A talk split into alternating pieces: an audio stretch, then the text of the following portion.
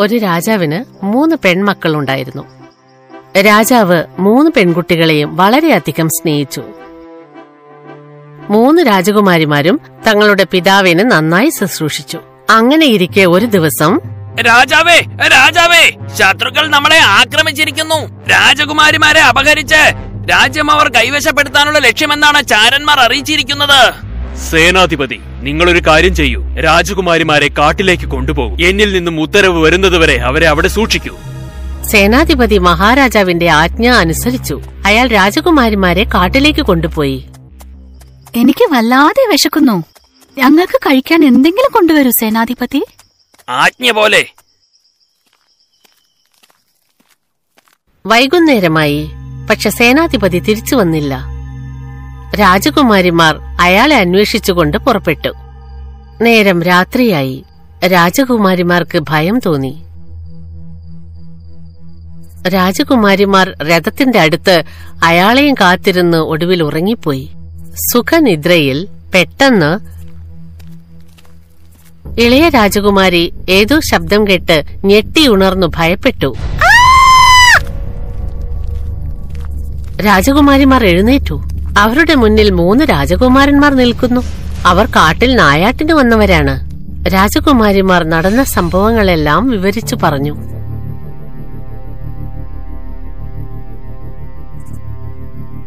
അങ്ങനെയാണെങ്കിൽ ഞങ്ങൾ മൂന്നുപേരും നിങ്ങളെ വിവാഹം കഴിക്കാൻ തയ്യാറാണ്.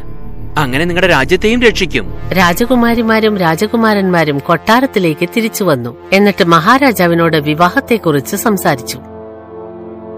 ഇത് നല്ലൊരു സന്തോഷ വാർത്തയാണ്. നിങ്ങൾക്ക് എന്റെ മക്കളെ വിവാഹം കഴിച്ച് ഈ രാജ്യത്തെ രക്ഷിക്കാം. രാജകുമാരന്മാരുടെയും രാജകുമാരിമാരുടെയും വിവാഹം വളരെ ആർഭാടപൂർവം നടന്നു. രാജ്യം മുഴുവനും അത് ആഘോഷിച്ചു. ഒരു വർഷത്തിനു ശേഷം ഇളയ രാജകുമാരി ബാലനയ്ക്ക് ഒരു മകൾ ജനിച്ചു. ഈ ചെറിയ രാജകുമാരി എല്ലാവർക്കും പ്രിയപ്പെട്ടതായതുകൊണ്ടും എല്ലാവരും അവളെ സ്നേഹിക്കുന്നതുകൊണ്ടും ഇവൾക്ക് പ്രീതി എന്ന് പേരിടുന്നു. പ്രീതിക്ക് ഏതാനും മാസങ്ങളായപ്പോൾ അവളുടെ പിതാവ് നായാട്ടിനു വേണ്ടി കാട്ടിലേക്ക് പുറപ്പെട്ടു. ഒരു മാസം കഴിഞ്ഞു. പ്രീതിയുടെ പിതാവ് കാട്ടിൽ നിന്നും തിരിച്ചു വന്നില്ല. ഞങ്ങളും കാട്ടിലേക്ക് പോയി ഞങ്ങളുടെ ഇളയ സഹോദരൻ ഭൈരവനെ അന്വേഷിക്കും. രണ്ട് സഹോദരന്മാരും കാട്ടിലേക്ക് പുറപ്പെട്ടെങ്കിലും അവരും തിരിച്ചെത്തിയില്ല. പ്രീതിക്കിപ്പോൾ ഒരു വയസ്സ് പ്രായമായി. അവൾ മുറ്റത്ത് കളിച്ചുകൊണ്ടിരിക്കുമ്പോൾ അവിടെ ഒരു ഭിക്ഷക്കാരൻ വന്നു. ഭിക്ഷ. എനിക്ക് ഭിക്ഷ തരൂ. ബാലന കൊട്ടാരത്തിനകത്തേക്ക് പോയി കുറെ പഴങ്ങൾ കൊണ്ടുവന്നു. ഭിക്ഷക്കാരൻ ബാലനയുടെ സൗന്ദര്യത്തിൽ മതിമറന്നുപോയി അയാൾ തന്റെ രൂപം മാറ്റി.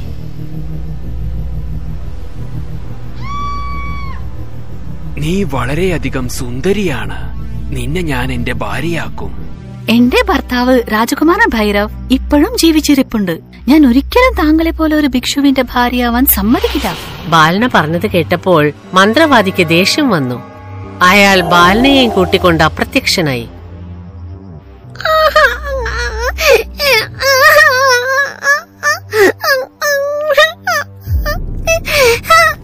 പ്രീതി രാജകുമാരിയുടെ കരച്ചിൽ കേട്ട് മറ്റു രാജകുമാരിമാരും അവിടെ എത്തി. ബാലനയെ അവിടെയെങ്ങും കാണാതായതുകൊണ്ട് അവർ ഭയന്നു. പ്രീതിയുടെ വല്യമ്മമാർ അവളെ വളരെ സ്നേഹത്തോടെ വളർത്തി. അവരുടെ പരിപാലനത്തിൽ പ്രീതി വളർന്നു വലുതായി. പ്രീതിക്കിപ്പോൾ പന്ത്രണ്ട് വയസ്സായി. എന്റെ അച്ഛൻ എവിടെയാണ്? ഒരിക്കൽ അദ്ദേഹം കാട്ടിലേക്ക് പോയി. വലിയ രാജകുമാരി പ്രീതിയോട് അവളുടെ അച്ഛനെയും വല്യച്ഛനെയും അമ്മയെയും കുറിച്ച് പറഞ്ഞു. വല്യമ്മേ ഞാൻ എന്റെ അച്ഛനെയും അമ്മയെയും വല്യച്ഛനെയും കണ്ടുപിടിക്കും. ഒരു പക്ഷേ നീയും തിരിച്ചു വന്നില്ലെങ്കിലോ? ഞാൻ ഒരു മാസം വരെ അവരെ അന്വേഷിക്കും. എന്നിട്ടും അവരെ കണ്ടുപിടിക്കാനായില്ലെങ്കിൽ ഞാൻ കൊട്ടാരത്തിലേക്ക് തിരിച്ചു വരും. ഉറപ്പാ. എന്നാ ശരി. പക്ഷേ ഒരേ ഒരു മാസം. രാജകുമാരി പ്രീതി തന്റെ കുടുംബാംഗങ്ങളെ തേടി പുറപ്പെട്ടു. അവൾ പല ഗ്രാമങ്ങളും കടന്നു.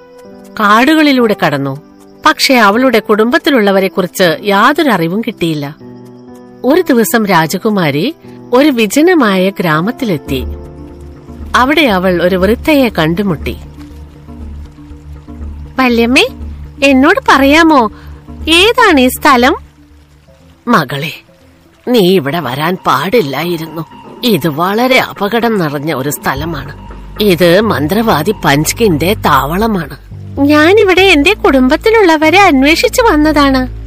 പ്രീതി രാജകുമാരി ആ വൃദ്ധയോട് നടന്ന സംഭവങ്ങളെല്ലാം പറഞ്ഞു. നിന്റെ അച്ഛനും വല്യച്ഛന്മാരും എല്ലാം കൽപ്രതിമകളായിരിക്കുകയാണ്. പിന്നെ നിന്റെ അമ്മ ആ മന്ത്രവാദിയെ വിവാഹം കഴിക്കില്ലെന്ന് വാശി പിടിച്ച് ആ ഗുഹയിലെ തടവറയിൽ ബന്ധനസ്ഥയാണ്. വല്യമ്മേ വളരെ നന്ദിയുണ്ട്. ഞാൻ ഇപ്പോൾ തന്നെ അവരെ എല്ലാം വിടുവിച്ച് കൂടെ കൊണ്ടുപോകും. അതത്ര എളുപ്പമുള്ള കാര്യമല്ല. വൃദ്ധ പ്രീതി രാജകുമാരിക്ക് ഒരു ഉപായം പറഞ്ഞു കൊടുക്കുന്നു.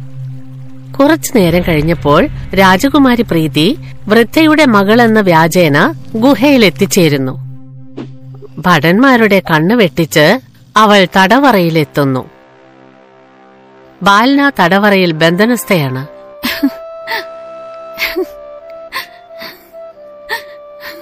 അമ്മേ അമ്മേ. പ്രീതി നീ എന്റെ മകൾ പ്രീതിയാണോ? എന്റെ മകൾ ഇവിടെ ഒരിക്കലും വരാൻ പാടില്ലായിരുന്നു. ഈ ദുഷ്ടനായ മന്ത്രവാദി നിന്നെയും തടവറയിൽ അടയ്ക്കും. ഒരിക്കലും അടയ്ക്കില്ല അമ്മേ. പക്ഷെ അമ്മയെ ഞാൻ മോചിപ്പിക്കും. അമ്മ ആ മന്ത്രവാദിയോട് പറയണം. അമ്മയ്ക്ക് അയാളെ വിവാഹം കഴിക്കാൻ ഇഷ്ടമാണെന്ന്. എന്നിട്ട് അയാളുടെ ശക്തി എവിടെയാണുള്ളതെന്ന് കണ്ടുപിടിക്കണം. ശരി മകളെ. മന്ത്രവാദി പഞ്ച്കിൻ എനിക്ക് നിങ്ങളെ വിവാഹം കഴിക്കാൻ സമ്മതമാണ്. ഇത്ര പെട്ടെന്നോ? പക്ഷെ സാരമില്ല. താമസിച്ചാലും നല്ല ഉത്തരം. താങ്കളുടെ ഭർത്താവ് ഇനിയും തിരിച്ചു വരില്ല എന്ന് താങ്കൾക്കിപ്പോൾ മനസ്സിലായി കാണും. ഞാൻ താങ്കളെ നാളെ തന്നെ വിവാഹം കഴിക്കും. എനിക്ക് അല്പം കൂടി സമയം വേണം. എനിക്ക് ഇതുവരെ നിങ്ങളോട് വെറുപ്പായിരുന്നു. നിങ്ങളെ അറിയുവാനും മനസ്സിലാക്കുവാനും എനിക്ക് കുറച്ച് സമയം വേണം. എന്നാൽ ശരി. നിങ്ങൾ ചിരഞ്ജീവിയാണോ? അതോ രൂപം മാറ്റാനാവുമോ? അതോ സ്വന്തം ശരീരം ത്യജിച്ച് മറ്റൊരു ശരീരത്തിലേക്ക് പ്രവേശിക്കുമോ? എന്തുമാത്രം ചോദ്യങ്ങൾ? ഞാൻ സാധാരണ മനുഷ്യരിൽ നിന്നും വ്യത്യസ്തനാണ്. എന്നാൽ ഞാൻ ചിരഞ്ജീവിയുമല്ല. എന്റെ ജീവൻ ദക്ഷിണ ഭാഗത്തുള്ള ഒരു കാട്ടിലെ വലിയ മരത്തിൽ വസിക്കുന്ന ഒരു തത്തയിലാണുള്ളത്. അത് ജീവിച്ചിരിക്കുന്നത് വരയ്ക്കും. എനിക്കൊന്നും സംഭവിക്കില്ല. അടുത്ത ദിവസം പ്രീതി രാജകുമാരി അവിടെ എത്തി. ബാൽന അവളോട് നടന്ന സംഭവങ്ങളെല്ലാം പറഞ്ഞു. ഇപ്പോൾ ഞാൻ അമ്മയെയും അച്ഛനെയും വല്യച്ഛന്മാരെയും തീർച്ചയായും മോചിപ്പിക്കും. പ്രീതി കാട്ടിലേക്ക് പോയി. അവിടെ ഒരു വലിയ മരത്തിൽ വസിക്കുന്ന തത്തയെ അവൾ കണ്ടു. അതാ തത്ത പക്ഷെ അത് മരത്തിന്റെ മുകളിലാണല്ലോ. പ്രീതി തന്റെ പോക്കറ്റിൽ നിന്നും ഒരു മിഠായി എടുത്ത് മരത്തിന്റെ അടുത്തുള്ള ഒരു കല്ലിന്മേൽ വെച്ചു. കുറച്ചു നേരം കഴിഞ്ഞപ്പോൾ തത്ത അവിടെ എത്തി. മറിഞ്ഞിരുന്ന പ്രീതി ഉടനെ തത്തയെ പിടിച്ചു കഴുത്തമർത്തി കൊന്നു. മന്ത്രവാദി മരിച്ചു. അതോടെ അയാളുടെ മന്ത്രശക്തിയും നശിച്ചു. എല്ലാവരും വിമുക്തരായി. പ്രീതിക്ക് ബന്ധുക്കളെയും കിട്ടി അതോടൊപ്പം അച്ഛനെയും അമ്മയെയും കിട്ടി. ഒരു മാസത്തിനുള്ളിൽ പ്രീതി കൊട്ടാരത്തിലേക്ക് തിരിച്ചു വന്നു. അതും രാജകുടുംബത്തോടൊപ്പം. അതിനുശേഷം അവർ എപ്പോഴും സന്തോഷത്തോടുകൂടി ഒരുമിച്ച് ജീവിച്ചു. ഒരിക്കൽ ഒരു പട്ടണത്തിൽ രണ്ട് സഹോദരന്മാർ താമസിച്ചിരുന്നു. ഒരാൾ പണക്കാരനും ഒരാൾ പാവപ്പെട്ടവനുമായിരുന്നു. ഒരാൾക്ക് എല്ലാ സൗഭാഗ്യങ്ങളും ഉണ്ടായിരുന്നു. മറ്റേ ആൾക്കാകട്ടെ കഴിക്കാൻ ഭക്ഷണമോ ഉടുക്കാൻ വസ്ത്രങ്ങളോ ഉണ്ടായിരുന്നില്ല. അയാളുടെ കുടുംബം പട്ടിണി കൊണ്ട് മരിക്കാറായിരുന്നു. അയാളുടെ കയ്യിലാകട്ടെ ഭക്ഷണം വാങ്ങാനുള്ള പൈസ പോലും ഉണ്ടായിരുന്നില്ല. അയാൾ അയാളുടെ മൂത്ത സഹോദരന്റെ അടുത്ത് സഹായം അഭ്യർത്ഥിച്ച് ചെന്നെങ്കിലും ആട്ടിപ്പായിക്കുകയാണ് ഉണ്ടായത് ഒരിക്കൽ അയാൾ ജോലി അന്വേഷിച്ച് നടക്കുകയായിരുന്നു. വഴിയിൽ അയാൾ ഒരു വൃദ്ധയായ സ്ത്രീയെ കണ്ടു. അവരുടെ അടുത്ത് ഒരു കെട്ട് വിറകുണ്ടായിരുന്നു. അമ്മ ഇത് നല്ല ഭാരമുണ്ടാവും. ഞാനിത് വീട്ടിലെത്തിക്കാൻ സഹായിക്കണോ? എന്തു പറ്റി മോനെ? നിന്നെ കണ്ടിട്ട് ഒരുപാട് വിഷമമുള്ള പോലെ ഉണ്ടല്ലോ. ഞാൻ എന്ത് ചെയ്യാനാണ് അമ്മേ? എന്റെ കുടുംബം പട്ടിണി കൊണ്ട് മരിക്കുകയാണ്. എനിക്ക് ഒന്നും ചെയ്യാൻ പറ്റുന്നില്ല. എനിക്കാണെങ്കിൽ ഒരു ജോലിയുമില്ല. എന്താ? അമ്മയ്ക്ക് എന്നെ സഹായിക്കാൻ കഴിയുമോ? കേൾക്കൂ മോനെ. നീ ഈ വിറക് കെട്ട് എടുത്ത് എന്റെ വീട്ടിൽ എത്തിച്ചു തരികയാണെങ്കിൽ നിനക്ക് ഞാൻ പ്രധാനപ്പെട്ട ഒരു സാധനം തരാം. അത് വെച്ച് നിനക്ക് വലിയ പണക്കാരനാവാം. തീർച്ചയായും അമ്മേ. അയാൾ ആ വിറക് കെട്ടെടുത്ത് ആ സ്ത്രീയുടെ പുറകെ നടന്നു. അവർ ആ വിറക് കെട്ടുമായി അവരുടെ വീട്ടിലെത്തി. നന്ദി മോനെ. ഭഗവാൻ നിന്നെ അനുഗ്രഹിക്കും. നിന്റെ എല്ലാ ദാരിദ്ര്യവും മാറട്ടെ. ഇതും പറഞ്ഞുകൊണ്ട് ഒരു കപ്പ് പായസം ആ സ്ത്രീ അയാൾക്ക് കൊടുത്തു. ഇതെടുത്തോ. ഇതെടുത്ത് കാട്ടിലേക്ക് പോയിക്കോളൂ. കുറച്ചു ദൂരം നടന്ന നിനക്ക് അവിടെ മൂന്ന് മാവ് കാണാം. അതിന്റെ പിന്നിലായിട്ട് അവിടെ ഒരു പാറക്കൂട്ടം കാണാം. ശ്രദ്ധിച്ചു നോക്കിയാൽ അവിടെ നിനക്കൊരു ഗുഹ കാണാം. ആ ഗുഹയ്ക്കകത്തേക്ക് നീ കയറണം. അവിടെ നിനക്ക് മൂന്ന് കുള്ളന്മാരെ കാണാം. അവർക്ക് പായസം ഭയങ്കര ഇഷ്ടമാണ്. അവർക്കത് വേണമെന്ന് അവരെന്തായാലും നിന്നോട് പറയും. അതിന് പകരമായി ഒരിക്കലും അവരോട് നീ പൈസ ചോദിക്കരുത്. അതിന് പകരം അവരോട് എനിക്ക് അരക്കല്ല് തരണമെന്ന് പറയണം. അയാൾ പായസവുമായി കാട്ടിലേക്ക് നടന്നു. വഴിയിൽ ഒരുപാട് മരങ്ങൾ അദ്ദേഹം കണ്ടു. കുറച്ചു ദൂരം നടന്നതിനു ശേഷം അദ്ദേഹത്തിന്റെ ശ്രദ്ധ ഒരു മാവിൽ പതിഞ്ഞു. വളരെ ശ്രദ്ധിച്ചു നോക്കിയപ്പോൾ അയാൾക്ക് ഒരു കാര്യം മനസ്സിലായി. അവിടെയുള്ള മൂന്ന് മാവുകളും ത്രികോണ രൂപത്തിലായിരുന്നു ഉണ്ടായിരുന്നത്. അതിന്റെ പിന്നിലായി ഒരു പാറക്കൂട്ടവും ഉണ്ടായിരുന്നു. അതിനൊരു വാതിലും. അയാൾ അകത്തേക്ക് പ്രവേശിച്ചു. അയാളുടെ കയ്യിൽ പായസം കണ്ട കുള്ളന്മാർ ഇപ്രകാരം പറഞ്ഞു. അതെ നീ ഞങ്ങൾക്ക് പായസം തരൂ. എന്നിട്ട് നിനക്ക് ഇഷ്ടമുള്ളത് ചോദിച്ചോ. ശരി ഞാൻ നിങ്ങൾക്ക് ഇത് തരാം. പകരം നിങ്ങൾ എനിക്ക് ആട്ടുകല്ല് തരണം. എനിക്ക് അത് മതി. ഞങ്ങൾക്ക് സമ്മതമാണ്. പക്ഷെ ഇത് സാധാരണ ഒരു ആട്ടുകല്ലല്ല. ഇത് കറക്കി കഴിഞ്ഞാൽ നിനക്ക് ഇഷ്ടമുള്ളത് എന്താണെന്ന് വെച്ചാൽ ഈ ആട്ടുകല്ല് തരും. ആവശ്യമുള്ള സാധനങ്ങൾ കിട്ടിക്കഴിഞ്ഞാൽ ഈ ആട്ടുകല്ലിന് മുകളിൽ ചുവന്ന തുണിയിടണം അപ്പോൾ സാധനം ഉണ്ടാകുന്നത് തനിയെ നിന്നുകൊള്ളും. കുള്ളന്മാർ അയാൾക്ക് അരക്കല്ല് കൊടുത്തു. ആ അരക്കല്ലുമായി അയാൾ വീട്ടിലേക്ക് പോയി. വീട്ടിലെത്തിയ അദ്ദേഹം കണ്ടത് തന്റെ ഭാര്യയും മകളും വിശന്ന് തറയിലിരിക്കുന്നതാണ്.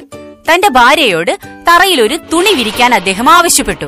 തുണി വിരിച്ചതിന് ശേഷം ആ അരക്കല്ല് തുണിയിൽ വെച്ചിട്ട് അരക്കല്ല് തിരിച്ചുകൊണ്ട് അദ്ദേഹം പറഞ്ഞു. കല്ലേ കല്ലേ പരിപ്പ് തരൂ. അപ്പോഴവിടെ പരിപ്പിന്റെ ഒരു കൂമ്പാരം തന്നെ പ്രത്യക്ഷപ്പെട്ടു. പിന്നീട് അദ്ദേഹം ഒരു ചുവന്ന തുണി അരക്കല്ലിന് മേലെ ഇട്ടപ്പോൾ പരിപ്പ് വരുന്നത് നിന്നു. തുണി മാറ്റിയ അദ്ദേഹം അരക്കല്ല് തിരിച്ചുകൊണ്ട് വീണ്ടും പറഞ്ഞു കല്ലേ കല്ലേ അരി തരൂ. അങ്ങനെ അവിടെ അരിയുടെ ഒരു കൂമ്പാരവും പ്രത്യക്ഷപ്പെട്ടു. അവർ വയറു നിറച്ചും ഭക്ഷണം കഴിച്ചു. പിന്നീട് അദ്ദേഹം അരക്കല്ലിനോട് എല്ലായ്പ്പോഴും ഓരോ സാധനങ്ങൾ ആവശ്യപ്പെടാൻ തുടങ്ങി. ഗോതമ്പ് അരി പരിപ്പ് ചോളം. അങ്ങനെ ആ സാധനങ്ങളെല്ലാം എടുത്ത് ചന്തയിൽ പോയി വിൽക്കാൻ തുടങ്ങി. അങ്ങനെ പതുക്കെ പതുക്കെ അയാളുടെ കയ്യിൽ പണം വന്നു തുടങ്ങി. കാണക്കാണെ അയാൾ ഒരു പണക്കാരനായി മാറി. അയാൾ നല്ല ഒരു വീട് വെച്ചു. ഇപ്പൊ അയാളുടെ ഭാര്യയും മകളും നല്ല നല്ല വസ്ത്രങ്ങൾ ധരിക്കാൻ തുടങ്ങി. പക്ഷെ ഇത് കണ്ട് അയാളുടെ മൂത്ത സഹോദരൻ അസൂയപ്പെടാൻ തുടങ്ങി. ഇതെങ്ങനെ സംഭവിച്ചു? കുറച്ചു ദിവസം മുൻപ് വരെ ഇവൻ മുഴു പട്ടിണിയിലായിരുന്നല്ലോ. അത്ഭുതമായിരിക്കുന്നല്ലോ. ഇവന്റെ കയ്യിൽ ഇത്രയും പണം എങ്ങനെ വന്നു?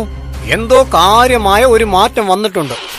ഇതെന്താണെന്ന് അറിയുന്നതിനു വേണ്ടി അയാൾ തന്റെ ചെറിയ സഹോദരന്റെ വീട്ടിൽ പതുങ്ങി നിന്നു. അയാൾക്ക് തന്റെ സഹോദരന്റെ രഹസ്യം മനസ്സിലായി. തക്ക നോക്കി പിറ്റേ ദിവസം അയാൾ തന്റെ സഹോദരന്റെ അരക്കല്ല് കൈക്കലാക്കി. അയാൾ തന്റെ കുടുംബത്തോടൊത്ത് ഒരു കാളവണ്ടിയിൽ കയറി പട്ടണം വിട്ട് യാത്രയായി. യാത്രയിൽ മുഴുവൻ ഈ അരക്കല്ലിലൂടെ ധനം സമ്പാദിക്കുന്നതിനെ കുറിച്ചായിരുന്നു അയാളുടെ ചിന്ത. കല്ലേ കല്ലേ എനിക്ക് ഉപ്പ് തരൂ. ഈ അരക്കല്ലിൽ നിന്ന് ഉപ്പിന്റെ കൂമ്പാരം ഉയർന്നു വരാൻ തുടങ്ങി. പക്ഷേ ഈ അരക്കല്ലിൽ നിന്നും ഉപ്പ് ഉയർന്നു വരുന്നത് എങ്ങനെ നിർത്തണമെന്ന് അദ്ദേഹത്തിന് അറിയില്ലായിരുന്നു. നോക്കി നിൽക്കെ ഈ ഉപ്പിന്റെ കൂമ്പാരത്തിൽപ്പെട്ട് അവർ രണ്ടുപേരും മരിച്ചു. ഇതാണ് പറയുന്നത്. നമുക്ക് ആരോടും അസൂയ തോന്നാൻ പാടില്ല. നമ്മുടെ കയ്യിലുള്ളതിൽ തൃപ്തിപ്പെട്ട് സന്തോഷത്തോടെ ജീവിക്കണം.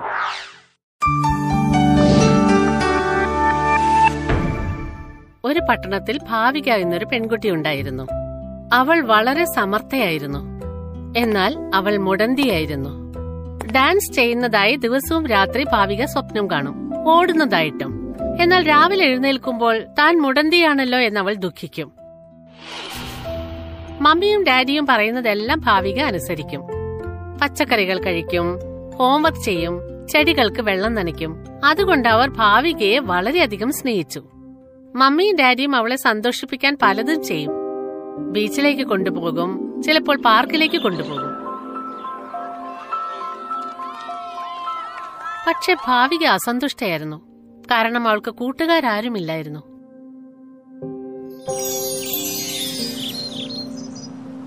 അങ്ങനെ ഒരു ദിവസം ഭാവിക ക്ലാസ് റൂമിൽ ഇരുന്നു കൊണ്ട് പുറത്ത് കളിക്കുന്ന കുട്ടികളെ നോക്കുകയായിരുന്നു. ആ കുട്ടികളോടൊത്ത് താനും കളിച്ച് രസിക്കുന്നതായി അവൾ സ്വപ്നം കണ്ടു. അപ്പോഴാണ് പെട്ടെന്ന് അവൾ ടീച്ചറുടെ ശബ്ദം കേട്ടത് അവർ ബോർഡിൽ എഴുതി സ്പോർട്സ് ഡേ. കുട്ടികളെ നാളെ സ്പോർട്സ് ഡേ ആണ്. എല്ലാ കുട്ടികളും പങ്കെടുക്കേണ്ടതാണ്.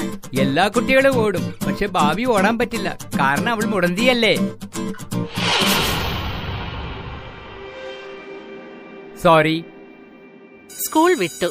വിഷമത്തോടെ ഭാവിക സ്കൂൾ ഗ്രൗണ്ടിലെത്തി. അടുത്തെങ്ങും ആരുമില്ലായിരുന്നു. ഭാവിക സങ്കടത്തോടെ കരഞ്ഞു. കുറച്ചു നേരം കഴിഞ്ഞപ്പോൾ കിളികളുടെ ശബ്ദം അവൾ കേട്ടു. അവൾ ചുറ്റിലും നോക്കി. പക്ഷെ അവിടെ ഒന്നും പക്ഷികളെ കണ്ടില്ല. പിന്നീടാണ് അവൾക്ക് മനസ്സിലായത് ശബ്ദം വരുന്നത് ബെഞ്ചിന്റെ താഴെ നിന്നാണെന്ന്. അവൾ ബെഞ്ചിനടിയിലേക്ക് കുനിഞ്ഞു നോക്കി. ഒരു പ്രാവിന്റെ കുഞ്ഞ് ബെഞ്ചിനടിയിൽ കിടക്കുന്നുണ്ടായിരുന്നു. നീ ഇവിടെയാണല്ലേ? നീ ഒരു പക്ഷേ കൂട്ടിൽ നിന്ന് താഴെ വീണ് ഇവിടെ കുടുങ്ങിയതായിരിക്കും. വാ ഞാൻ നിന്നെ സഹായിക്കാം. താഴെ കിടന്ന പ്രാവിൻ കുഞ്ഞിനെ അവൾ സ്നേഹത്തോടെ കയ്യിലെടുത്തു അതിനെ ബെഞ്ചിന് മുകളിൽ വെച്ചു. ഇനി നീ നിന്റെ വീട്ടിലേക്ക് പൊയ്ക്കോ.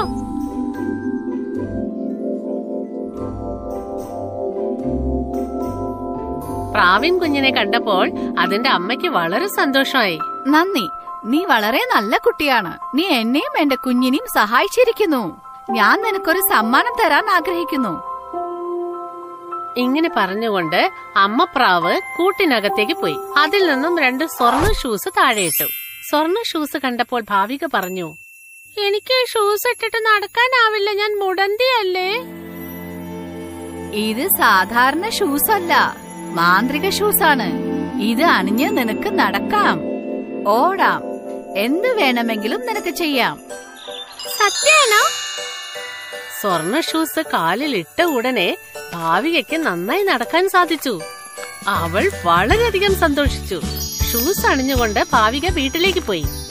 മകൾ നന്നായി നടന്നു വരുന്നത് കണ്ടപ്പോൾ മമ്മിയും ഡാഡിയും അത്ഭുതപ്പെട്ടു. സന്തോഷം കൊണ്ട് അവർക്ക് കരച്ചിൽ അടക്കാനായില്ല മമ്മി ഡാഡി എനിക്കിപ്പോ നടക്കാം.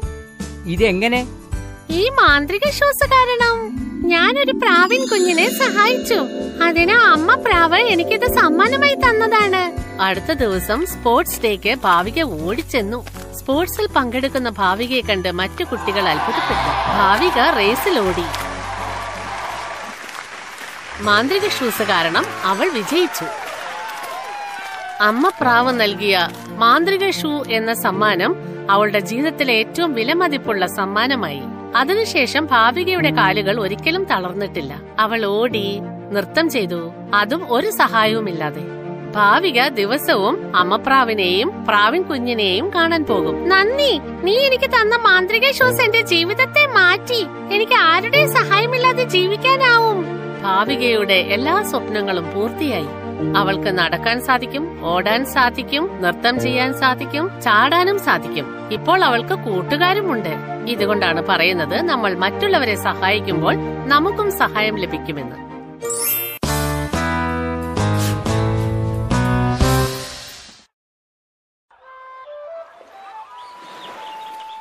ഒരു നദിക്കരയിൽ മനോഹരമായ ഒരു ഗ്രാമമുണ്ടായിരുന്നു. ആ ഗ്രാമത്തിലുള്ളവരെല്ലാം വളരെ അധ്വാനിച്ച് ജീവിച്ചു വന്നു.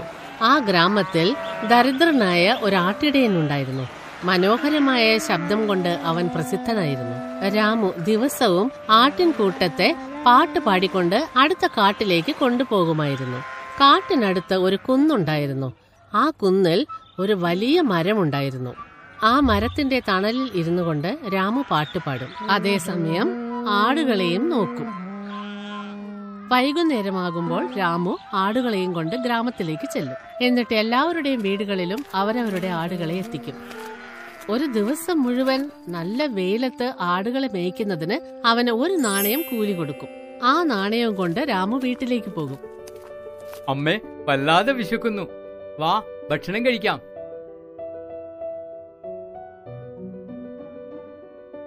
എന്താ അമ്മേ? ദിവസവും ചപ്പാത്തിയും ചമ്മന്തിയോ? ചീനു അങ്ങനെ പറയാൻ പാടില്ല. രാമു വളരെ കഷ്ടപ്പെട്ടാണ് കാശ് സമ്പാദിക്കുന്നത്. അതുകൊണ്ടാണ് നമുക്ക് വിശപ്പിന് ആഹാരം കഴിക്കാൻ സാധിക്കുന്നത്. അമ്മേ ഇത് ഇന്നത്തെ കൂലി. പറ്റുമെങ്കിൽ എന്തെങ്കിലും നന്നായി ഉണ്ടാക്കി കൊടുക്ക. രാമു ദിവസവും ആടുകളെയും കൊണ്ട് കുന്നൻ മുകളിൽ എത്തും. അതിന് കിട്ടുന്ന കൂലി കൊണ്ടാണ് അവൻ കുടുംബം നോക്കുന്നത്. ഒരു ദിവസം രാമു ആടുകളെയും കൊണ്ട് കുന്നൻ മുകളിലെത്തി. അപ്പോഴാണ് ഏത് മരത്തിന്റെ തണലിലാണ് അവൻ ഇരിക്കാറ് ആ മരം ഒരു മരം വെട്ടുകാരൻ വെട്ടുന്നത് കണ്ടത്. അത് കണ്ടപ്പോൾ രാമു ചിന്തിച്ചു കാരണം ആ മരവുമായി രാമു അത്രയും അടുത്തിരുന്നു. എങ്ങനെയെങ്കിലും ആ മരത്തെ രക്ഷിക്കണമെന്ന് അവൻ ചിന്തിച്ചു. ചേട്ടാ ഒന്ന് നിൽക്കണേ. ഈ മരത്തിന്റെ ശാപത്തെ കുറിച്ച് അറിയില്ലേ? പല വർഷങ്ങൾക്ക് മുമ്പ് ഒരു സന്യാസി ഈ മരത്തെ കുറിച്ച് ശപിച്ചിട്ടുണ്ട്. ഈ മരത്തിൽ ഒരു വൃദ്ധ മന്ത്രവാദിയുണ്ട്. ഈ മരത്തെ ആരെങ്കിലും തൊട്ടാൽ ആ മന്ത്രവാദി അയാളെ കൊല്ലും. ആ മന്ത്രവാദി നിങ്ങളെ കൊല്ലുന്നതിന് മുമ്പ് ജീവനും കൊണ്ട് ഇവിടം വിട്ടോ. മരവെട്ടുകാരൻ താഴെ വീഴുന്നത് കണ്ട് രാമു ചിരിച്ചു. അപ്പോൾ ആ മരത്തിന്റെ ആത്മാവ് പ്രത്യക്ഷമായി. വളരെയധികം നന്ദിയുണ്ട് രാമു. നീ എന്റെ ജീവൻ രക്ഷിച്ചിരിക്കുന്നു. നീ വളരെ നല്ലവനാണ്. ഞാൻ നിനക്കൊരു സമ്മാനം തരാൻ പോകുന്നു. ഇതൊരു സാധാരണ മണിയല്ലേ? ഇതുകൊണ്ട് എന്താവാനാ ഇത് സാധാരണ മണിയല്ല ഒരു മാന്ത്രിക മണിയാണ്. ഈ മണി അടിച്ചാൽ നീ എന്ത് കഴിക്കാൻ ആഗ്രഹിച്ചാലും അത് നിനക്ക് കിട്ടും. വളരെ നന്ദി. ഇനി ഞാനും എന്റെ കുടുംബവും വിശന്ന് കിടന്ന് ഉറങ്ങേണ്ടി വരില്ല. എന്നാൽ രാമു ഒരു കാര്യവും ഓർമ്മിക്കണം. ഈ മണി ഒരു ദിവസം ഒരു പ്രാവശ്യമേ ഉപയോഗിക്കാൻ പാടുള്ളൂ. നന്ദി. മാന്ത്രിക മണിയും കൊണ്ട് രാമു സന്തോഷത്തോടെ വീട്ടിലേക്ക് വന്നു. അമ്മേ നോക്ക് എന്റെ കയ്യിൽ എന്താണെന്ന് കണ്ടോ? എന്താണിത്? ഇത് വെറും ഒരു സാധാരണ മണിയല്ലേ? ഈ മണി കൊണ്ട് എന്താണ് ചെയ്യാൻ പോകുന്നത് ഏട്ടാ? എടാ ചീനു ഇതൊരു സാധാരണ മണിയല്ല. ഇതൊരു മാന്ത്രിക മണിയാണ്. ഈ മണിയുടെ സഹായത്താൽ നമ്മൾ എന്ത് ആവശ്യപ്പെട്ടാലും അത് നമുക്ക് കിട്ടും. സത്യമാണോ ഏട്ടാ? എന്നാ ഞാൻ ചോദിക്കട്ടെ. എന്നാ പറ നിനക്ക് എന്താണ് കഴിക്കാൻ വേണ്ടത്? എനിക്കോ? ചപ്പാത്തി ചോറ് പന്നീര് സാമ്പാറ് പിന്നെ ജിലേബിയും വേണം.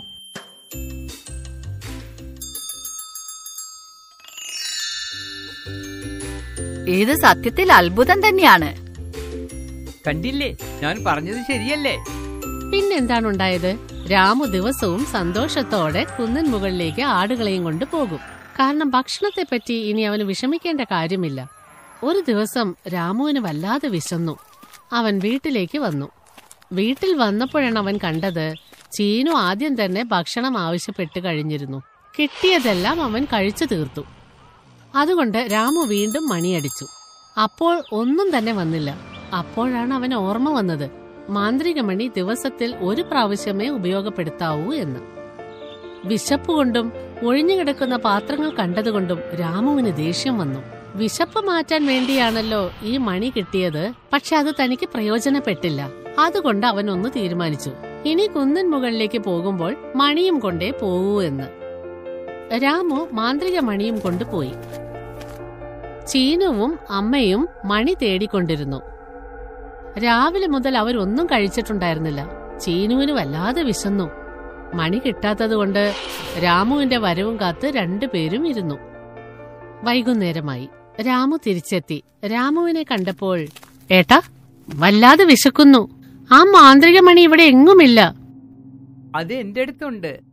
നീ ഇതുകൊണ്ടാണോ പോയത്? അതെന്തിനാ? പാവം ചീനു രാവിലെ മുതൽ വിശന്ന് കരഞ്ഞുകൊണ്ടിരിക്കുകയാണ്. നീ നിന്റെ വിശപ്പിനെ കുറിച്ച് മാത്രമാണ് ആലോചിച്ചുകൊണ്ടിരിക്കുന്നത്? അല്ലമ്മേ അങ്ങനെയൊന്നുമല്ല.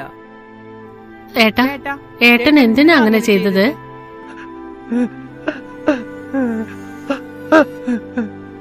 എന്നോട് ക്ഷമിക്കണം അമ്മേ. ഞാൻ സ്വാർത്ഥത കാണിച്ചു. ഞാൻ ഇനി ഒരിക്കലും അങ്ങനെ ചെയ്യില്ല. ഇതിൽ നിന്ന് നാം പഠിക്കേണ്ടത് ഇതാണ്.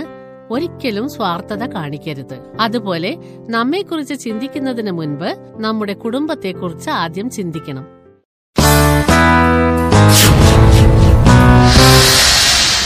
അപ്പൂപ്പ അപ്പൂപ്പ. അപ്പൂപ്പന് ന്യൂയോർക്കിൽ എന്തെങ്കിലും വേണോ? ന്യൂയോർക്ക്? ആരാണ് ഇവിടെ ന്യൂയോർക്ക് പോകുന്നത്? അപ്പൂപ്പ ഷൈനി ന്യൂയോർക്കിൽ പോവാ. അത് നല്ല കാര്യമാണല്ലോ. പക്ഷെ എങ്ങനെ? അപ്പൂപ്പ സ്കൂളിൽ ഒരു കഥയെഴുത്ത് മത്സരമുണ്ട്. അതിൽ ജയിക്കുന്നവരെ അവർ ന്യൂയോർക്കിലേക്ക് കൊണ്ടുപോകും. അപ്പൂപ്പന് അറിയില്ലേ ഞാൻ നന്നായി കഥ എഴുതും ഓ അങ്ങനെയാണോ? പക്ഷെ അത് നടക്കണമെങ്കിൽ നിനക്ക് ആ മത്സരം ജയിക്കണ്ടേ? തീർച്ചയായും അപ്പൂപ്പ.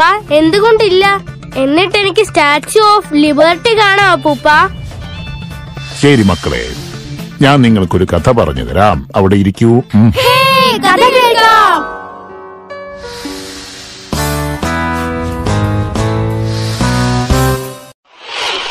പണ്ട് പണ്ട് ഒരു ഗ്രാമത്തിൽ ഒരു പാൽക്കാരി പെണ്ണ് ഉണ്ടായിരുന്നു. അവൾ കടഞ്ഞെടുത്ത വെണ്ണയുമായി തൊട്ടടുത്ത ഗ്രാമത്തിലേക്ക് പോവുകയായിരുന്നു. എനിക്ക് ഈ വെണ്ണ പട്ടണത്തിൽ കൊണ്ടുപോയി വിൽക്കണം. എനിക്ക് ഉറപ്പുണ്ട് നല്ല കാശ് കിട്ടുമെന്ന്. ആ പൈസ കൊണ്ട് എനിക്ക് കുറച്ച് കോഴിക്കുഞ്ഞുങ്ങളെ വാങ്ങണം. ആ കുഞ്ഞുങ്ങൾ വളർന്നു വലുതാവുമ്പോൾ എനിക്ക് കുറെ കോഴിമുട്ടകൾ കിട്ടും. ആ മുട്ടകൾ വിരിഞ്ഞ് ഒരുപാട് കോഴിക്കുഞ്ഞുങ്ങൾ ഉണ്ടാകും എന്നിട്ട് ഞാൻ ആ കോഴിക്കുഞ്ഞുങ്ങളെ വിൽക്കും. വൈകാതെ ഞാനൊരു വലിയ കോഴി ഫാം തുടങ്ങും. എന്നിട്ട് ഞാനൊരു വലിയ വീട് വാങ്ങി രാജകുമാരിയെ പോലെ ജീവിക്കും. അപ്പൊ ഞാനായിരിക്കും ഈ ഗ്രാമത്തിലെ ഏറ്റവും വലിയ പണക്കാരി. അപ്പോൾ ഈ ഗ്രാമത്തിലെ ഏറ്റവും സുന്ദരനായ ചെറുപ്പക്കാരൻ വന്ന് എന്നെ കല്യാണം ആലോചിക്കും പക്ഷെ ഞാൻ അവനെ കേട്ടില്ല. ഞാൻ പറയും പറ്റില്ലെന്ന്. അയ്യോ എന്റെ വെണ്ണ എന്റെ കോളിഫാം എന്റെ കൊട്ടാരം. കണ്ടില്ലേ കുട്ടികളെ അവൾ അവളുടെ ഭാവിയെക്കുറിച്ച് അത്യാഗ്രഹിയായിരുന്നു. അതുകൊണ്ടാണ് അവൾക്കുള്ളത് കൂടെ നഷ്ടപ്പെട്ടു പോയത്. മനസ്സിലായോ? അപ്പൊ ഞാൻ ന്യൂയോർക്കിനെ കുറിച്ച് ചിന്തിക്കാൻ പാടില്ലേ? അല്ല നിനക്ക് ചിന്തിക്കാം. പക്ഷേ ഒരുപാട് അങ്ങോട്ട് ചിന്തിച്ചു കൂട്ടരുത്. മത്സരത്തിനായി കഠിനമായി അധ്വാനിക്കണം. ശ്രമങ്ങൾ തുടരട്ടെ. പുരസ്കാരങ്ങൾ നിന്നെ തേടിയെത്തും. അതെ അപ്പൂപ്പ ഞാൻ ഇപ്പൊ തന്നെ പോയി പ്രാക്ടീസ് ചെയ്യും. ഞാനും നിന്റെ കൂടെ വരാം.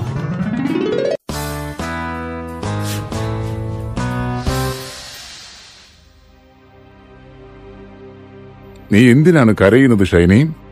അപ്പൂപ്പ എന്റെ പല്ല് വേദനിക്കുന്നു. അപ്പൂപ്പ അമ്മ പറഞ്ഞു ഷൈനിയുടെ പല്ല് പെട്ടെന്ന് പോയെന്ന്. ഓ അത് ശരിക്കും നല്ലൊരു കാര്യമാണ് ഷൈനി. ഉം. ശരി. ഇത് നല്ലപോലെ മനസ്സിലാവാൻ ഞാൻ നിങ്ങൾക്ക് ഒരു കഥ പറഞ്ഞു തരാം. അവിടെ ഇരിക്കും. ഹായ് കഥ കേൾക്കാം. ഒരു കാട്ടിൽ വളരെ സ്വാതന്ത്ര്യത്തോടെ ജീവിച്ചിരുന്ന ഒരു പാമ്പായിരുന്നു സ്കൈലി. നിങ്ങളെപ്പോലെ തന്നെ അവനും വളരെ വികൃതിക്കാരനായിരുന്നു. അവന്റെ അച്ഛന്റെ കൂടെയായിരുന്നു അവൻ താമസിച്ചിരുന്നത്. സ്കൈലി കളിച്ചു മതി. വീട്ടിലേക്ക് പോവാം. ദാ വരുന്നു. ഒരു ദിവസം സ്കൈലി വളരെ അസ്വസ്ഥനായി കാണപ്പെട്ടു. എന്താ നീ വളരെ അസ്വസ്ഥനായിരിക്കുന്നേ? എന്താണെന്ന് എനിക്കറിയില്ല അച്ഛാ. പക്ഷെ എന്റെ ശരീരത്തിൽ മുഴുവൻ ചൊറിച്ചിൽ അനുഭവപ്പെടുന്നു. ആ. സ്കലി നീ നല്ല വൃത്തിയായിട്ടാണോ നടക്കുന്നേ? അതെ അച്ഛാ. ഞാൻ രണ്ടു മൂന്ന് പ്രാവശ്യം ഈ ചൊറിച്ചിൽ കൊണ്ട് മണ്ണിൽ കിടന്നുള്ളാറുണ്ട് എന്നിട്ടും തൊട്ടടുത്ത ദിവസം സംഗതി കുറച്ചുകൂടെ വഷളായി. എനിക്ക് ശരീരം മൊത്തം വേദന ആവുന്നു അച്ഛാ. എന്താണ് അച്ഛാ ഇങ്ങനെ? എനിക്കറിയാം എന്താ നടക്കുന്നെന്ന് നീ വളർന്നുകൊണ്ടിരിക്കുകയാണ്. പക്ഷെ എനിക്ക് വേദന സഹിക്കാൻ പറ്റുന്നില്ല. അങ്ങനെ ഒരു ദിവസം വളരെ അപൂർവമായൊരു സംഭവം നടന്നു. അച്ഛാ അച്ഛാ എന്താ നടക്കുന്നേന്ന് നോക്കൂ. നോക്ക് എനിക്ക് വല്ലാതെ വേദന എടുക്കുന്നു. എന്താണ്? എന്താണ്? നോക്ക്. ഓ അതാണോ? അച്ഛാ അച്ഛനെന്തോ ഒരു തമാശ പോലെ. എനിക്ക് വേദന എടുക്കുന്നു. എനിക്കറിയാം. നീ ആ കല്ലിനെ നോക്ക്. നീയേ ആ പാറക്കല്ലിൽ ഇട്ടിട്ട് നിന്റെ കഴുത്തൊന്ന് ഉരക്കി എന്ത്? നീ ഞാൻ പറഞ്ഞ പോലെ ചെയ്യേ. പക്ഷേ അച്ഛാ ഇത്രയും വേദന എടുക്കുന്ന ഒരു കാര്യം എന്തിനാണ് അച്ഛൻ എന്നോട് ചെയ്യാൻ പറയുന്നത്? സ്കെയിലി ആദ്യം ഞാൻ പറഞ്ഞ പോലെ ചെയ്യ നീ. ഇപ്പോ തന്നെ. മനസ്സിലായോ?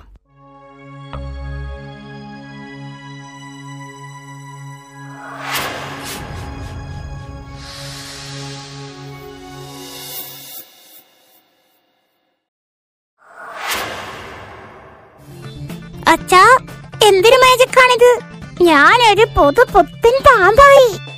തീർച്ചയായും. നമ്മൾ പാമ്പുകളുടെ വളർച്ചയുടെ ഭാഗമായിട്ടുള്ള കാര്യമാണ് ഇപ്പോൾ സംഭവിച്ചത്. നമ്മൾ നമ്മളുടെ പഴയ തൊലി ഉപേക്ഷിക്കുന്നു. അത് ഇത്തിരി വേദന ഉണ്ടാക്കും. ഇങ്ങനെയാണ് നമ്മുടെ അഴുക്ക് പിടിച്ച തോൽ നമ്മൾ ഉപേക്ഷിക്കുന്നത്. മനസ്സിലായോ? ഇപ്പൊ നീ ഒരു പുതിയ പാമ്പായി മാറിയല്ലോ. അതെ അച്ഛാ ഇപ്പൊ എനിക്ക് മനസ്സിലായി. ഞാൻ പോയിട്ട് എന്റെ ഈ തിളക്കമുള്ള തൊലി എന്റെ കൂട്ടുകാരെ കാണിക്കട്ടെ. നോക്ക് ഷൈനി ഇതേപോലെ നിന്റെ പഴയ പല്ല് പോയ സ്ഥാനത്ത് നിനക്ക് ഭംഗിയുള്ള നല്ല പുതിയ പല്ലുകൾ വരുന്നതായിരിക്കും. ഒരുപാട് കഷ്ടപ്പെട്ടാൽ ഒടുവിൽ നല്ലൊരു പ്രതിഫലം കിട്ടുന്നതായിരിക്കും. അതെ എന്തായാലും ഈ പല്ല് കേടായിരുന്നു.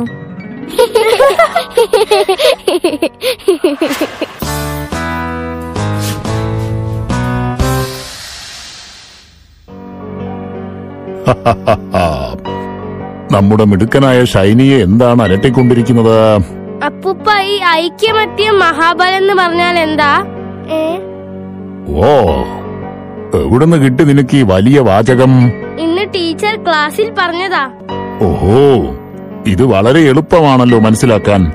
അത് മനസ്സിലാക്കാൻ നിങ്ങൾക്ക് ഞാനൊരു കഥ പറഞ്ഞു തരാം. കഥ കേൾക്കാം.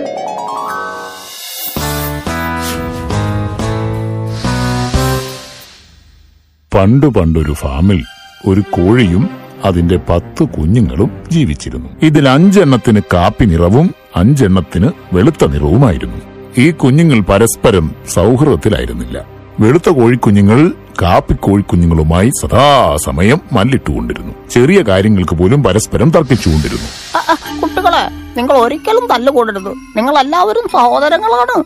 അമ്മ ഈ കാപ്പിക്കോഴിയാ വഴക്കുണ്ടാക്കുന്നത്. അല്ല ഈ വെള്ളിയാണ്. അമ്മ നമ്മൾ എന്തിനാ ഒരുമിച്ച് ഇങ്ങനെ ജീവിക്കുന്നത്? അതെ നമുക്ക് വെവ്വേറെ പോയാലോ? നിങ്ങൾ ഒരിക്കലും അങ്ങനെ പറയരുത്. നിങ്ങൾ എല്ലാവരും ഒരമ്മ പെറ്റ സഹോദരങ്ങളാണ്. നിങ്ങൾ എല്ലാവരും ഒരുമിച്ച് ജീവിക്കണം എന്റെ കുട്ടികളെ. നിങ്ങൾക്ക് എന്ത് പറ്റി? അയ്യോ അയ്യോ അയ്യോ അയ്യോ അയ്യോ. ആ. അമ്മ ഈ കാപ്പിക്കോഴിയെ കൊണ്ട് ഞങ്ങൾ തോറ്റു. അവൻ ഫാമിലെ ഏറ്റവും നല്ല സ്ഥലത്തെ കളിക്കുള്ളൂ. അവൻ ഏറ്റവും നല്ല നെല്ലേ തിന്നുള്ളൂ. ഏറ്റവും നല്ല സ്ഥലത്തെ കിടക്കുള്ളൂ. പിന്നെ ഞങ്ങൾക്ക് എന്തുണ്ട് നീയാണോ അവരെ പറയുന്നത്? ഇവിടെയുള്ള നല്ല സാധനങ്ങളൊക്കെ നീയല്ലേ എടുക്കുന്നത്? നിങ്ങൾ കള്ളന്മാരാണ്? എന്നിട്ട് പരാതി പറയുന്നു? നിങ്ങളൊന്നും നിർത്ത്. ഇല്ല അമ്മ ഞങ്ങളെ വേർതിരിക്കൂ. ഇത് നടക്കൂല. തീർച്ചയായും. നമുക്ക് നമ്മുടെ സാധനങ്ങൾ എടുത്തു പോവാം. ശരി ശരി. നിർത്ത്. നിങ്ങൾ നിങ്ങളുടെ വഴിക്ക് പോയിക്കോ. നാളെ നിങ്ങളുടെ സാധനങ്ങളൊക്കെ തരാം. ആ നിങ്ങൾക്ക് പോകാം.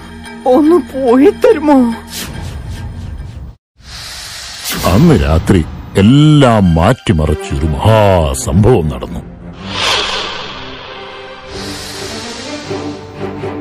അയ്യോ ദൈവമേ അതൊരു കുറുക്കനാണല്ലോ ദൈവമേ.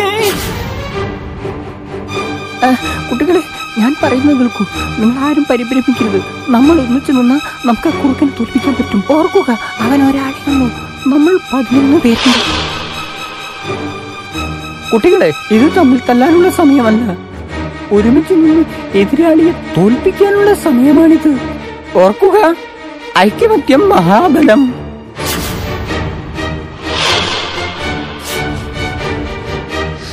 അയ്യോ അയ്യോ അയ്യോ ഈ കോഴി വീട്ടുകാർക്ക് ഭ്രാന്തായാൽ എന്നെ രക്ഷിക്കേ എന്റെ കണ്ണ് കൊത്തുപൊട്ടിക്കല്ലേ? അയ്യോ അയ്യോ അയ്യോ. അങ്ങനെയാണ് അവർ ആ കുറുക്കനെ ഓടിച്ചു വിട്ടത്. അറിയാമോ? പിന്നൊരിക്കലും ആ കുറുക്കൻ തിരിച്ചു വന്നിട്ടില്ല. ഇതിൽ നിന്നും ഈ കോഴിക്കുഞ്ഞുങ്ങൾ ഒരു കാര്യം മനസ്സിലാക്കി. ഒരുമിച്ച് നിൽക്കുന്നതാണ് ഏറ്റവും വലിയ ഫലമെന്ന്.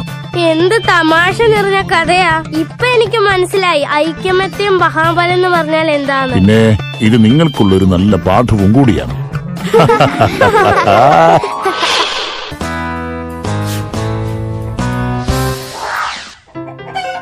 ഒരാൾ കോഴികളെ വളർത്തി ഉപജീവനം നടത്തി വരികയായിരുന്നു. അയാൾ തന്റെ കോഴികളെ വളരെയധികം ശ്രദ്ധിച്ചിരുന്നു. പക്ഷേ ഈ കോഴികളിൽ ഒരു കോഴിയെ അയാൾക്ക് കൂടുതൽ ഇഷ്ടമായിരുന്നു. അതുകൊണ്ട് തന്നെ ആ കോഴിയെ പ്രത്യേകം ശ്രദ്ധിച്ചിരുന്നു. അദ്ദേഹത്തിന് ഒരു പോൾട്രി ഫാം ഉണ്ടായിരുന്നു. സാധാരണ പോലെ ഒരു ദിവസം അദ്ദേഹം തന്റെ ഫാമിൽ വന്നപ്പോൾ കോഴിയിട്ട മുട്ട കണ്ട് ഞെട്ടിപ്പോയി. അയ്യോ എന്താ ഇത്? ഇതൊരു സ്വർണമുട്ടയാണല്ലോ ആ ശരിക്കിത് സ്വർണമുട്ട തന്നെ. അയ്യോ എന്റെ ഭാഗ്യം തെളിഞ്ഞു. ഞാൻ പണക്കാരനായി. വീട്ടിലെത്തിയിട്ട് ഭാര്യയോട് പറയാം. സ്വർണത്തിന്റെ മുട്ട കിട്ടിയതുകൊണ്ട് വീട്ടിലേക്ക് ആവശ്യമായ സാധനങ്ങളെല്ലാം വാങ്ങി. ഓരോ ദിവസവും സ്വർണമുട്ട കിട്ടിയ അദ്ദേഹം ധനികനായി തീർന്നു മാത്രമല്ല ഏറ്റവും ധനികനാവുന്നതിനെ കുറിച്ച് സ്വപ്നം കാണാൻ തുടങ്ങി. ഒരു ദിവസം ഞാൻ ഈ നഗരത്തിലെ ഏറ്റവും വലിയ പണക്കാരനായി മാറും. അങ്ങാടിയിൽ പോയിട്ട് കുറച്ച് അത്യാവശ്യ സാധനങ്ങൾ വാങ്ങിയിട്ട് വരാം. സ്വർണമുട്ടകൾ വിറ്റ് അദ്ദേഹം വലിയ ധനികനായി തീർന്നു. പുതിയ വീടും വെച്ചു. കൂടുതൽ പണക്കാരനാവണമെന്ന ആഗ്രഹം മൂലം അദ്ദേഹം അത്യാഗ്രഹിയായി മാറി. എന്റെ ആവശ്യമുള്ള എല്ലാ സാധനങ്ങളും ഞാൻ വാങ്ങിച്ചു കഴിഞ്ഞു. പക്ഷേ ഇപ്പോഴും ഞാൻ വലിയ പണക്കാരനായില്ല. ഓരോരോ മുട്ടകൾ എടുക്കുന്നതിന് പകരം ഇനി എല്ലാം ഒരുമിച്ചെടുത്താലോ ഏറ്റവും വലിയ പണക്കാരനാവുന്ന സ്വപ്നം കണ്ടു കണ്ടു ഉറങ്ങുകയും രാവിലെ ഉണർന്ന് ഫാമിൽ ചെന്ന് തന്റെ കോഴിയെ കാണുകയും ചെയ്തു. ഇന്നും ഒരു മുട്ടയേ ഉള്ളൂ. ഇതുകൊണ്ട് ഒരിക്കലും പെട്ടെന്ന് പണക്കാരനാവാൻ പറ്റില്ല. എല്ലാ മുട്ടകളും ഒരുമിച്ച് പുറത്തെടുക്കാം. ഇതുകൊണ്ട് എനിക്ക് എല്ലാ സ്വർണ മുട്ടകളും ഒരുമിച്ച് കയ്യിൽ കിട്ടും. ഇതിനു വേണ്ടി കോഴിയുടെ വയറ് മുറിക്കാം. അങ്ങനെ സ്വർണ മുട്ടയോടുള്ള അത്യാഗ്രഹം കാരണം അയാൾ കോഴിയുടെ വയറ് കീറി. അയ്യോ ഇതെന്താ? ഇതിനകത്ത് ഒരൊറ്റ സ്വർണമുട്ട പോലും ഇല്ലല്ലോ. അയ്യോ ദൈവമേ ഞാൻ ഇതെന്താ ചെയ്തത്? എന്റെ അത്യാഗ്രഹം എനിക്ക് തന്നെ ആപത്തായല്ലോ. അത്യാഗ്രഹം ആപത്താണെന്നതാണ് ഈ കഥയിലൂടെ നമുക്ക് കിട്ടുന്ന പാഠം.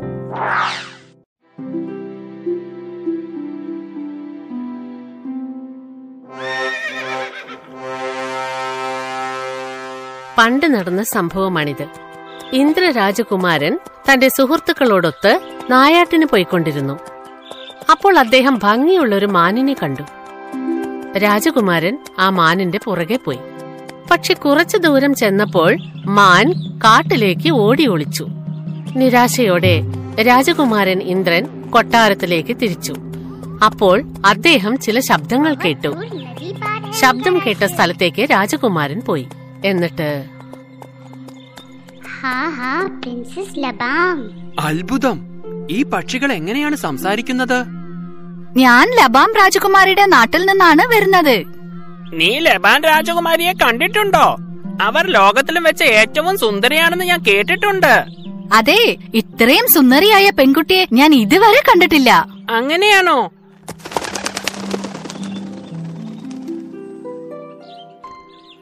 നിൽക്കൂ നിൽക്കൂ. എന്നോട് പറയൂ. ഈ രാജകുമാരി ലബാം എവിടെയാണ് ഉള്ളതെന്ന്? അപ്പോഴേക്കും പക്ഷികളെല്ലാം പറന്നു കഴിഞ്ഞു. രാജകുമാരൻ ഇന്ദ്രൻ നിരാശനായി. രാജകുമാരൻ ഇന്ദ്രൻ തന്റെ കൊട്ടാരത്തിലേക്ക് തിരിച്ചു വന്നു.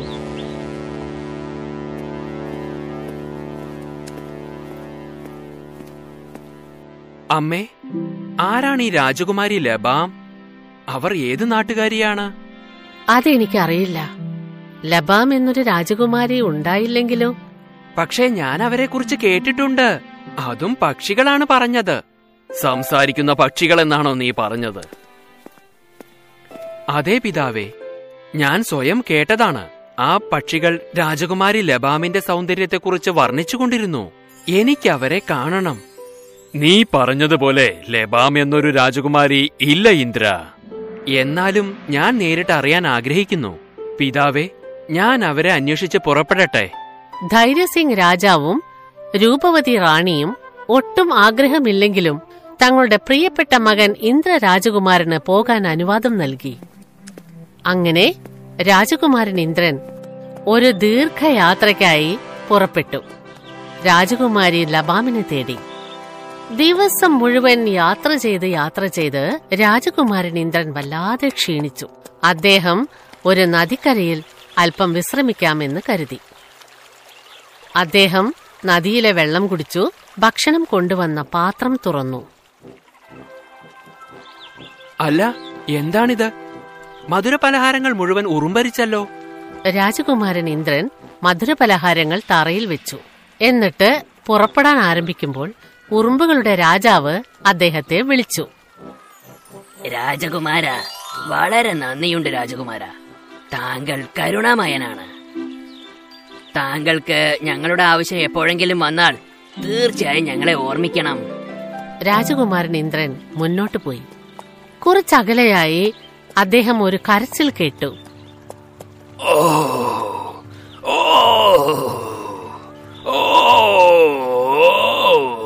അവിടെ ഒരു സിംഹം വേദന കൊണ്ട് കരയുകയായിരുന്നു.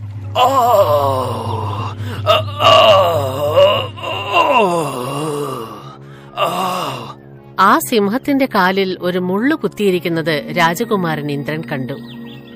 ഞാൻ നിന്റെ കാലിലുള്ള മുള്ളെടുത്തു തരാം. പക്ഷെ ഞാൻ മുള്ളെടുത്തു കഴിഞ്ഞാൽ ഒരുപക്ഷെ നീ എന്നെ ഭക്ഷിക്കാൻ ശ്രമിച്ചാലോ? ഞാൻ താങ്കളെ ഒരിക്കലും ഭക്ഷിക്കില്ല. ഞാൻ താങ്കൾക്ക് വാക്കു തരുന്നു. പക്ഷേ ഈ മുള്ളൊന്ന് എടുത്തു തരാമോ? എനിക്ക് വല്ലാതെ വേദനിക്കുന്നുണ്ട്. സിംഹം പറയുന്നത് കേട്ട് രാജകുമാരൻ ഇന്ദ്രൻ സിംഹത്തെ സഹായിക്കാനായി ഇരുന്നു അദ്ദേഹം മുള്ളു വലിച്ചെടുത്തപ്പോൾ സിംഹം വേദന കൊണ്ട് അലറി. പെൺസിംഹം അത് കേട്ട് ഓടി വന്നു. അവൾ രാജകുമാരൻ ഇന്ദ്രനെ ആക്രമിക്കാൻ ഒരുങ്ങുമ്പോൾ ഈ ഇദ്ദേഹം എന്നെ സഹായിച്ചിരിക്കുകയാണ്. ഇദ്ദേഹം നമ്മുടെ ശത്രുവല്ല. ഇദ്ദേഹം എന്റെ കാലിൽ കുത്തിയിരിക്കുന്ന മുള്ള് എടുത്തിരിക്കുന്നു. പെൺസിംഹം ശാന്തമായി എന്നിട്ട് വളരെ നന്ദി. താങ്കൾ ധൈര്യശാലിയാണ്. എന്നെങ്കിലും ഞങ്ങളുടെ സഹായം ആവശ്യം വന്നാൽ ഞങ്ങൾ തീർച്ചയായും സഹായിക്കും. രാജകുമാരൻ ഇന്ദ്രൻ തന്റെ യാത്ര തുടർന്നു. അദ്ദേഹം രാവും പകലും യാത്ര ചെയ്തു. കാട്ടിൽ അദ്ദേഹം ഒരു കുടിൽ കണ്ടു. രാജകുമാരൻ അവിടെ ഒരു പാവപ്പെട്ട മനുഷ്യനെ കണ്ടു. അദ്ദേഹം രോഗിയായിരുന്നു. വെള്ളം. വെള്ളം. ഇതാ അമ്മാവ. വെള്ളം കുടിക്കൂ. വളരെ നന്ദി മകനെ. എനിക്ക് അനന്തരാവകാശികൾ ആരുമില്ല. മാന്ത്രിക ശക്തിയുള്ള മൂന്ന് സാധനങ്ങൾ ഇനി താങ്കളുടേതാണ്. മാന്ത്രിക കമ്പളം. ഇത് താങ്കളെ എവിടെ വേണമെങ്കിലും എത്തിച്ചു തരുന്നതായിരിക്കും. മാന്ത്രിക സഞ്ചി. ഇതിൽ നിന്ന് താങ്കൾ എന്താഗ്രഹിച്ചാലും അത് കിട്ടുന്നതായിരിക്കും. അതായത് പണവും സമ്പത്തും. ഇതാണ് അവസാനത്തേത്. മാന്ത്രിക വാൾ. ഇത് വളരെ ശ്രദ്ധയോടെ വേണം ഉപയോഗിക്കാൻ. കാരണം ഇതിന്റെ മുനയിൽ നിന്ന് ആർക്കും രക്ഷപ്പെടാൻ സാധിക്കില്ല. മൂന്ന് മാന്ത്രിക വസ്തുക്കളും കരസ്ഥമാക്കിയ രാജകുമാരൻ ഇന്ദ്രൻ വളരെയധികം സന്തോഷിച്ചു. മാന്ത്രിക കമ്പളമേ എന്നെ രാജകുമാരി ലബാമിന്റെ രാജ്യത്തിലേക്ക് കൊണ്ടുപോകൂ. ഇപ്പോൾ രാജകുമാരൻ ഇന്ദ്രൻ രാജകുമാരി ലബാമിന്റെ രാജ്യത്തെത്തിക്കഴിഞ്ഞു. അദ്ദേഹം അവിടെയും ഇവിടെയും എല്ലാം അന്വേഷിച്ചു. അങ്ങനെ നേരം ഇരുട്ടി. നേരം ഇരുട്ടിയപ്പോൾ രാജകുമാരി ലബാം മട്ടുപ്പാവിൽ വന്നു നിന്നു. രാജകുമാരി ലബാം അതിസുന്ദരിയായിരുന്നു. ആഹാ. രാജകുമാരി ലബാം അതീവ സുന്ദരിയാണ്. അവരെ ഞാൻ അടുത്തുപോയി കാണാൻ ആഗ്രഹിക്കുന്നു. അവരുടെ സൗന്ദര്യത്തിൽ രാജകുമാരൻ ഇന്ദ്രൻ മോഹിച്ചു. നേരം അർദ്ധരാത്രിയായി. രാജകുമാരൻ തന്റെ മാന്ത്രിക കമ്പളത്തിന്മേലിരുന്നു. മാന്ത്രിക കമ്പളമേ എന്നെ രാജകുമാരി ലബാമിന്റെ അറയിലേക്ക് കൊണ്ടുപോകൂ.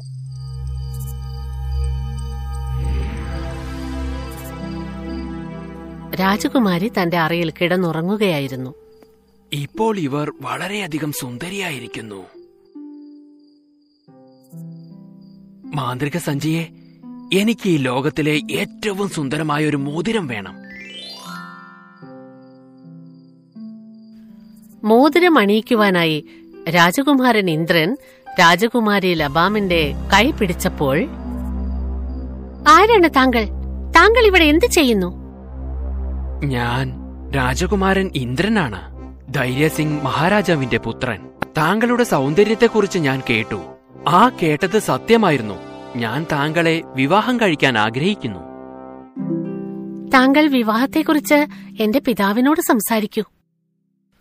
രാജകുമാരി ലജ്ജയോടുകൂടി അവിടെ നിന്നും പോയി. പ്രണാമം. ഞാൻ രാജകുമാരൻ ഇന്ദ്രനാണ്. ധൈര്യസിംഗ് രാജാവിന്റെ പുത്രൻ. ഞാൻ അങ്ങയുടെ പുത്രി ലബാം രാജകുമാരിയെ വിവാഹം കഴിക്കാൻ ആഗ്രഹിക്കുന്നു. എന്റെ പുത്രിയെ വിവാഹം കഴിക്കണമെങ്കിൽ എന്റെ മൂന്ന് നിബന്ധനകൾ പാലിക്കേണ്ടി വരും. താങ്കൾക്കിത് സമ്മതമാണോ? അതെ രാജാവേ സമ്മതമാണ്. എന്റെ ആദ്യത്തെ നിബന്ധന താങ്കൾ പത്ത് ചാക്ക് ധാന്യങ്ങളിൽ നിന്നും ഒറ്റ ദിവസം കൊണ്ട് എണ്ണയെടുക്കണം. രാജകുമാരൻ ഇന്ദ്രൻ ശരി എന്ന് പറഞ്ഞു. പക്ഷേ ഭടന്മാർ അദ്ദേഹത്തെ എണ്ണയെടുക്കുന്ന ചക്കിനടുത്തേക്ക് കൊണ്ടുപോയി. ഇത്രയധികം ചാക്കിലെ ധാന്യങ്ങളിൽ നിന്ന് എങ്ങനെയാണ് എണ്ണയെടുക്കുക എന്ന് രാജകുമാരൻ ഇന്ദ്രൻ ആലോചിച്ചു. അപ്പോൾ അദ്ദേഹത്തിന് ഉറുമ്പുകളുടെ ഓർമ്മ വന്നു.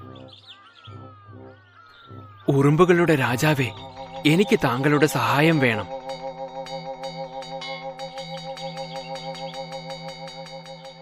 പറഞ്ഞാലും രാജകുമാര താങ്കൾക്ക് എന്ത് സഹായമാണ് വേണ്ടത്? എനിക്ക് ഈ പത്ത് ചാക്ക് ധാന്യങ്ങളിൽ നിന്നും എണ്ണയെടുക്കാനുണ്ട്. അത് ഞങ്ങൾ ചെയ്തു തരാം. താങ്കൾ വിശ്രമിച്ചോളൂ. അധ്വാനശീലരായ ഉറുമ്പുകൾ ധാന്യങ്ങളിൽ നിന്നും എണ്ണയെടുക്കാൻ തുടങ്ങി. ഏതാനും മണിക്കൂറുകൾക്കുള്ളിൽ എല്ലാ ധാന്യങ്ങളുടെയും എണ്ണ പിഴിഞ്ഞെടുത്തു കഴിഞ്ഞു. രാജകുമാരൻ ഇന്ദ്രൻ വളരെ സന്തോഷിച്ചു. കാരണം ആദ്യത്തെ നിബന്ധന പൂർത്തിയായിരിക്കുന്നു. ഞങ്ങളുടെ രാജ്യത്തിന്റെ അതിർത്തിയിൽ ഒരു ഗുഹയുണ്ട്. അവിടെ രണ്ട് രാക്ഷസന്മാരുണ്ട്. ആ രണ്ട് രാക്ഷസന്മാരെയും താങ്കൾ വധിക്കണം. ഇതാണ് എന്റെ രണ്ടാമത്തെ നിബന്ധന. രാജകുമാരൻ ഇന്ദ്രൻ ഗുഹയുടെ പുറത്തെത്തി. അദ്ദേഹം ഭീകരമായ ശബ്ദം കേട്ടു. അപ്പോൾ അദ്ദേഹത്തിന് ആൺസിംഹത്തെയും പെൺസിംഹത്തെയും പറ്റി ഓർമ്മ വന്നു. സിംഹമേ സിംഹിയെ എനിക്ക് നിങ്ങളുടെ സഹായം വേണം.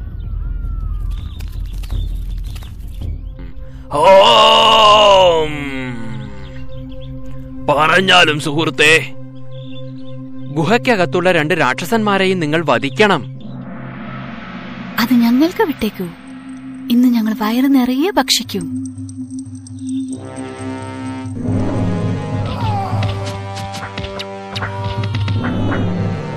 സിംഹവും സിംഹിയും രണ്ട് രാക്ഷസന്മാരെയും വധിച്ചു. അങ്ങനെ രണ്ടാമത്തെ നിബന്ധനയും പൂർത്തിയായി. എന്റെ മൂന്നാമത്തെയും അവസാനത്തെയും നിബന്ധന. ഈ കാണുന്ന വൃക്ഷത്തെ രണ്ടേ രണ്ട് വെട്ടുകൊണ്ട് മുറിച്ച് താങ്കൾ ഇതിനെ താഴെയിടണം. ഇപ്പോൾ രാജകുമാരന് ആ പാവപ്പെട്ടവന്റെ ഓർമ്മ വന്നു. എന്നിട്ട് രാജകുമാരൻ മാന്ത്രിക വാൾ പുറത്തെടുത്തു. ഒരേ ഒരു വെട്ടുകൊണ്ട് വൃക്ഷം രണ്ടായി മുറിഞ്ഞു. കെങ്കേമം താങ്കൾ രാജകുമാരി ലബാമിനെ നേടിയിരിക്കുന്നു. രാജകുമാരൻ ഇന്ദ്രന്റെയും രാജകുമാരി ലബാമിന്റെയും വിവാഹം വളരെ ആർഭാടമായി നടന്നു. അങ്ങനെ രാജകുമാരൻ ഇന്ദ്രൻ രാജകുമാരി ലബാമിനോടൊപ്പം ആ രാജ്യത്തെയും സ്വന്തമാക്കി. അദ്ദേഹം അവിടുത്തെ മഹാരാജാവായി. മഹാരാജാവ് ഇന്ദ്രൻ തന്റെ പ്രജകളെ എപ്പോഴും സന്തുഷ്ടരാക്കി.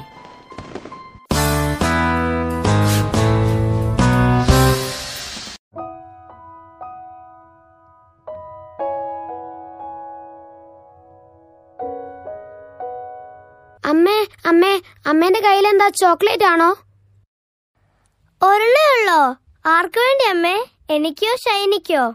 എനിക്കാ അത്. അല്ലല്ല എനിക്കാ. ശരി ശരി. ഞാൻ തീരുമാനിക്കും ആർക്ക് തരണമെന്ന്. ഞാൻ നിങ്ങളോട് ആ കളിപ്പാട്ടങ്ങൾ എടുത്തു വെക്കാൻ പറഞ്ഞതല്ലേ? ഉം. പക്ഷെ നിങ്ങളത് കേട്ടില്ലല്ലോ. അത് ഞങ്ങൾ പിന്നെ ചെയ്യാമേ ആദ്യം ചോക്ലേറ്റ് താ എനിക്കിതാ. വേണ്ട. ആദ്യം ഇവിടെ ഇരുന്ന് ഈ കഥ കേൾക്ക്. എന്നിട്ട് ചോക്ലേറ്റിന്റെ കാര്യം ആലോചിക്കാം. ഏ കഥ കേൾക്കാം.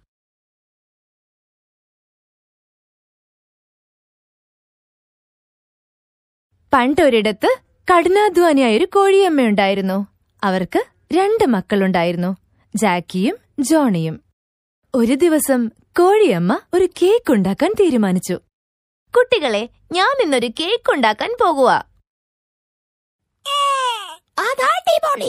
ഞാൻ അതിനു വേണ്ടിയുള്ള സാധനങ്ങൾ വാങ്ങിക്കാൻ പോവുകയാണ്. പാലും മാവും പഞ്ചസാരയും മുട്ടയും. ഒരുപാട് സാധനങ്ങൾ വാങ്ങിക്കണം. ശരി അമ്മേ വേഗം വാ. ഞാനും കൂടെ വരാം. നീ വരുവോ? അത് നന്നായി ജോണി.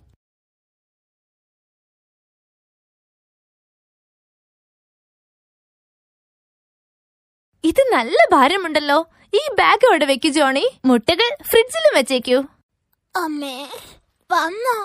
കേക്ക് റെഡിയായോ? റെഡിയായിട്ടില്ല ചാക്കി ഇതിനു വേണ്ടിയിട്ടുള്ള മാവ് ഉണ്ടാക്കാൻ കുറേ സാധനങ്ങൾ ആവശ്യമുണ്ട്. എന്നാ ഒന്ന് പെട്ടെന്ന് ഉണ്ടാക്കമ്മേ എനിക്ക് കാത്തിരിക്കാൻ വയ്യ. അമ്മയ്ക്ക് ആവശ്യമുള്ളത് ഞാൻ ഓരോന്നായി എടുത്തു തരാം എന്താ വേണ്ടെന്ന് പറയൂ?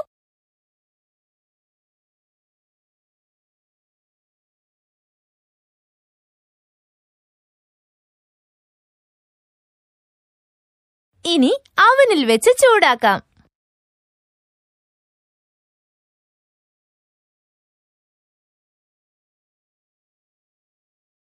ഇതാ റെഡിയായി. അത് പുറത്തെടുക്കാൻ ഞാൻ സഹായിക്കട്ടെ അമ്മേ? വേണ്ട ജോണി. ഇത് നല്ല ചൂടുണ്ട്. ഞാൻ എടുത്തോളാം. കേക്ക് അങ്ങനെ റെഡിയായി. ഇനി പോയിട്ട് കഴിക്കാം. ഇനി ഈ കേക്ക് ഞാൻ മുറിക്കാം.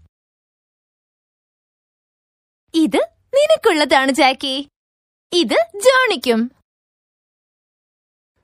അമ്മേ ഇത് ചെറിയ കഷ്ണമാണല്ലോ. ജോണിക്ക് വലുതാണല്ലോ കൊടുത്തത്. തീർച്ചയായും ജാക്കി. അധ്വാനിക്കുന്നവർക്ക് ഉറപ്പായും അതിന്റെ പ്രതിഫലം കിട്ടും.